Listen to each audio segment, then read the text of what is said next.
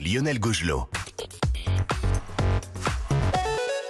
L'innovation avec Anissé Mbida. Bonjour Anissé. Bonjour Ombline, bonjour Lionel. Bonjour Anissé. Bonjour à tous. L'innovation du jour devrait limiter les retours lorsque l'on achète sur Internet. Il s'agit d'un système d'essayage virtuel. Oui, je ne sais pas si vous achetez des vêtements sur Internet. Ça m'arrive. Moi, j'en connais, qui, j'en connais même beaucoup qui commandent plusieurs tailles en même temps. Ah oui. Comme ça, ils essayent et ils renvoient ce qui va pas, hein, vu que les retours sont gratuits.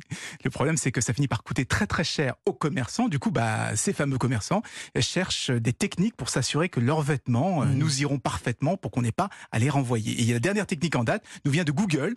Au lieu de nous présenter le vêtement porté par un seul mannequin, on peut le visionner sur des centaines de personnes avec des tailles et des morphologies différentes, des petits, des gros, des minces, des monsieur et madame tout le monde Oui. avec toutes sortes de physiques. On sélectionne celui qui se rapproche le plus de notre morphologie, ce qui permet d'avoir une idée, ce que de se savoir, ben, je sais pas, ce joli petit OXS donnera sur, en double XL quand on a du ventre et puis une petite bouée par exemple. Bon, par exemple. Comment ça marche il, il affiche une liste de silhouettes et il faut la choisir, sa silhouette? Exactement. Alors d'ailleurs, c'est un moment un petit peu fastidieux, même si on peut réduire la liste en, en entrant ces, ces mensurations.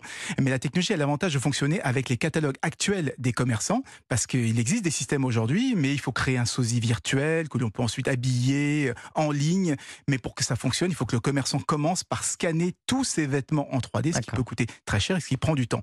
La technique de Google, elle, s'appuie simplement sur des photos de mode et sur de l'intelligence artificielle pour redessiner les vêtements sur un corps différent. En fait, c'est un peu comme les deepfakes, sauf qu'au lieu de remplacer un visage, eh ben, on va remplacer les habits sur la personne. Et le résultat est- est vraiment bluffant. Et c'est déjà disponible pour les marques H&M, Everland, Loft, Anthropologie. Et d'autres seront ajoutés progressivement. Mais alors, dites-nous, euh, Anissé, si ça marche aussi bien, pourquoi ne pas simplement habiller une photo, une photo de soi, quoi? Alors, c'est possible, mais ça veut dire qu'il faut envoyer sa photo en petite tenue vers leur serveur.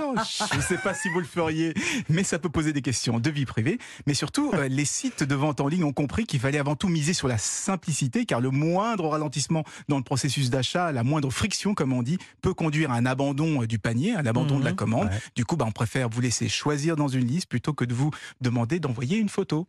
Merci Anissé. Merci Anissé.